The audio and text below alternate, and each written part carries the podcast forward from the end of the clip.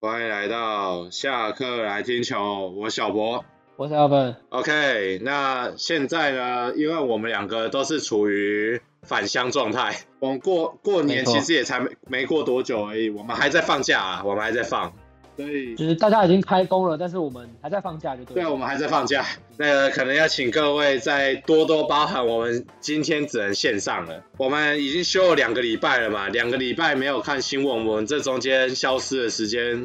发生了太多事情了，但是问题是我们现在讲的话又都会变旧闻，所以我们就还是带来比较新的，像什么洪总上、洪总台钢、林益全统一这些，大家都知道，大家都知道。那我们今天就不提了。那首先就稍微讲一下不一样的，对，稍微讲一下比较、啊、比较新的啦。有一个经典赛的新闻，就是说中华队引进了智慧发球机。那这个智慧发球机呢，它可以模拟大谷翔平的滑球，反正就是它可以把一个投手他的数据、他的特质输入进去之后，它就可以去模拟他的任何球种嘛，对不对？那这个东西它其实大联盟也很常用，就大联盟也爱用。那它是现在这个智慧发球机是亚洲第一台，对，因为其实呃亚洲这一台嘛，就是。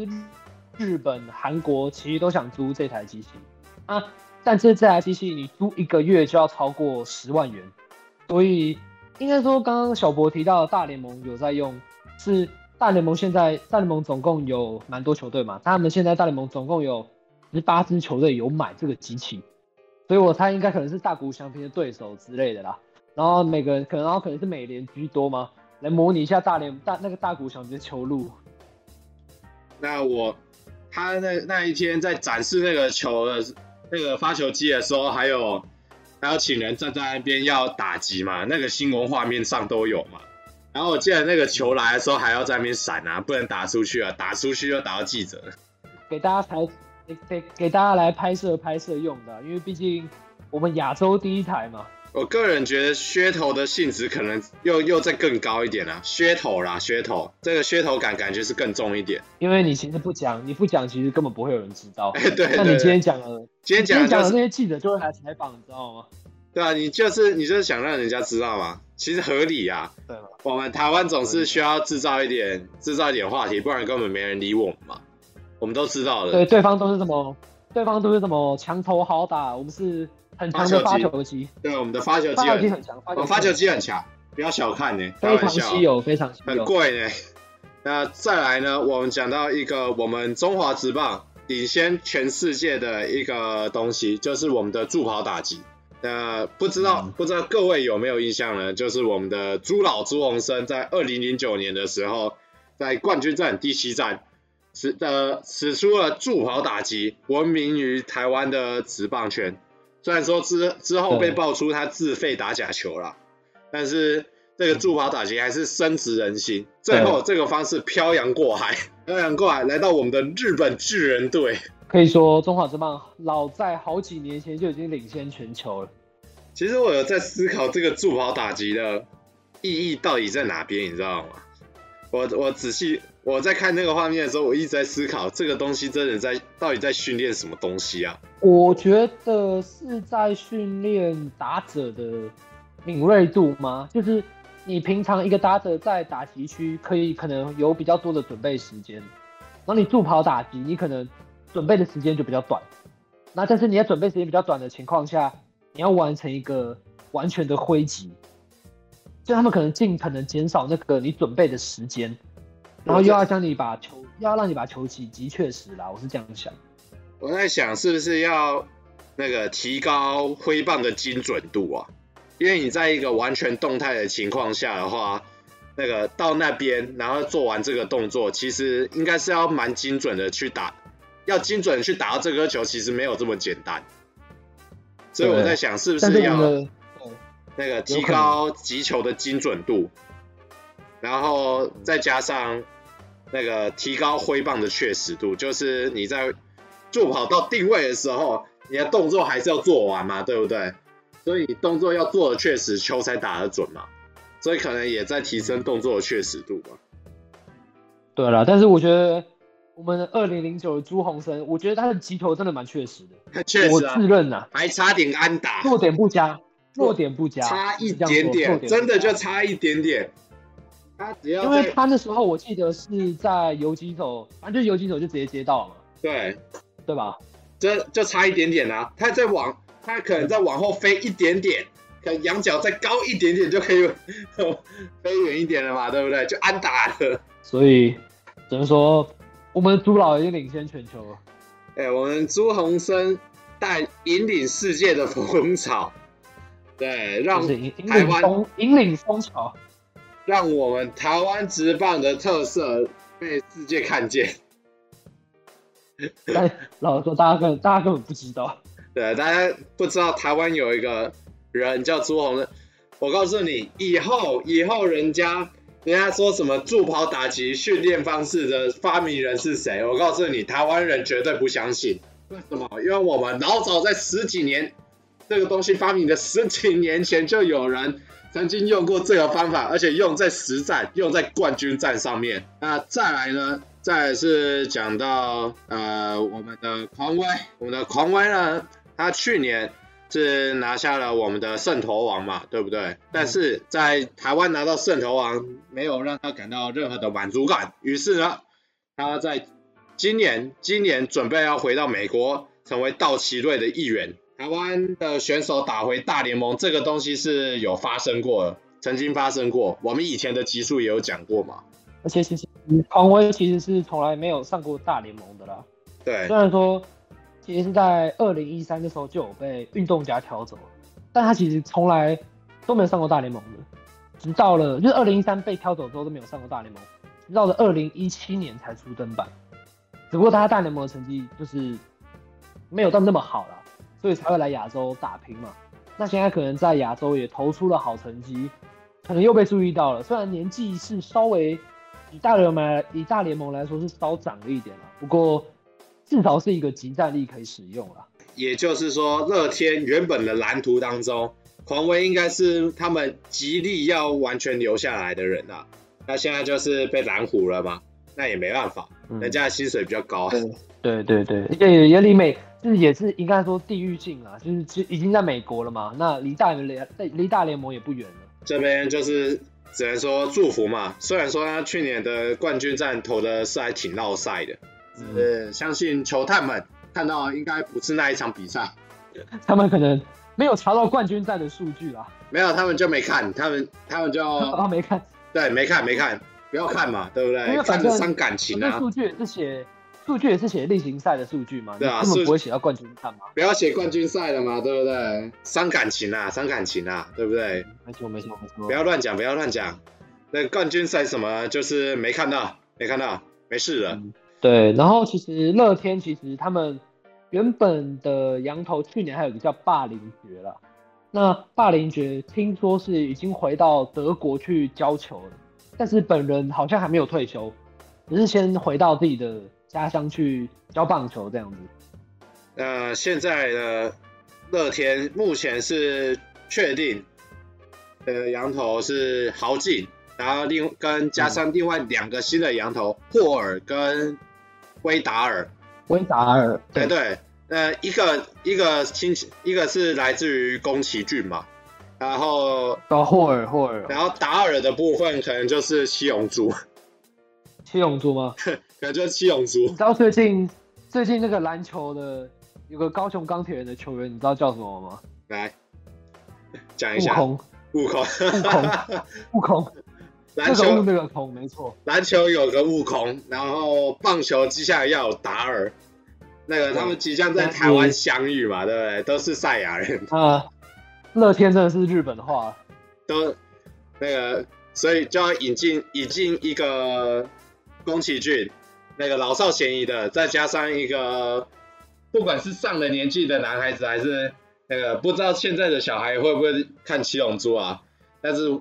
大家应该都会很喜欢的达尔，没错，要吸引一点，吸引一点各各个年纪的球迷嘛，对不对？这是一个好，这是一个好政策。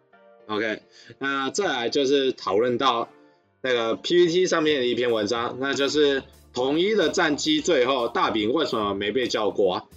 那我只能跟你说，今年去年的统一实在是太惨了。那个这个东西我们在去年其实也讲蛮多了啦，就是从季前季前林安可就受伤，然后开季没多久，罗萨 一点零 跟苏智杰在同一场伤退，到季中到季中罗大哥也受伤，然后罗大哥受伤回来没多久啊又确诊，然后接下来鸡哥也受伤，胡金龙中间也受伤，然后林布雷克也报销，布雷克季中之后也报销。然后再来林子豪，林子豪那个一直伤伤伤停停伤伤停停的，外野就从来没有完，从来没有一天是完整的，所以所以其实本身的菜色就已经没有那么齐全了啦，对啊，你要说要炒出一盘好菜很难、欸，应该是非常的难啊，对啊，而且去年的一垒说实话也是很不固定，就有有时候上国庆，但有时候是让潘杰凯去站。啊、然后季末的时候又让傅林去站嘛，结果就是没有一个都没有一个有打出好成绩，对吧、啊？所以统一去年呢实在是蛮惨的。二方面是他们也要试新人嘛，可是新人毕竟他们没有经历过一个很完整的球季嘛，就没有经历过一个完整的一军球季，所以到下半季的时候其实感感觉打起来也是比较乏力的。我觉得今年的统一会跟去年差很多啦，我自己是这样觉得。今年对，今年的话一拳啊，一拳来了就不一样。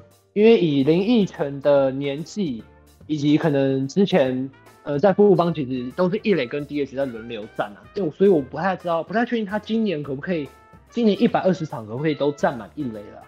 因为我想，我觉得我自己认为是不太可能一百二十场都给林奕晨来走一垒。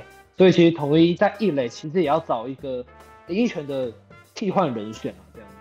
我觉得就是潘杰凯选潘杰凯，或者说也许可以让二军的何恒佑可以上来试试看啊。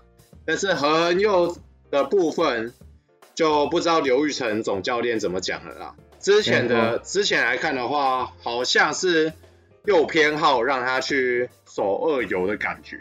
嗯嗯嗯嗯，因为原本何恒佑是一垒手嘛，那可能统一现在想要养成的游击手可能没有那么顺利啦，所以可能让一些新秀嘛，比较年轻球员去练一些比较多，练一些其他守卫，看他们可不可以认认这样子。但何恒佑守游击，我是不太怎么不太怎么确定他的表现是怎么样啦，但是我觉得能试就试吧，毕竟还年轻啊。今年他们已经决定把呃，林靖凯转正啊，转成正游击啊，他们已经从村、哦、我们的村长就感觉是确定是要搬往游击了。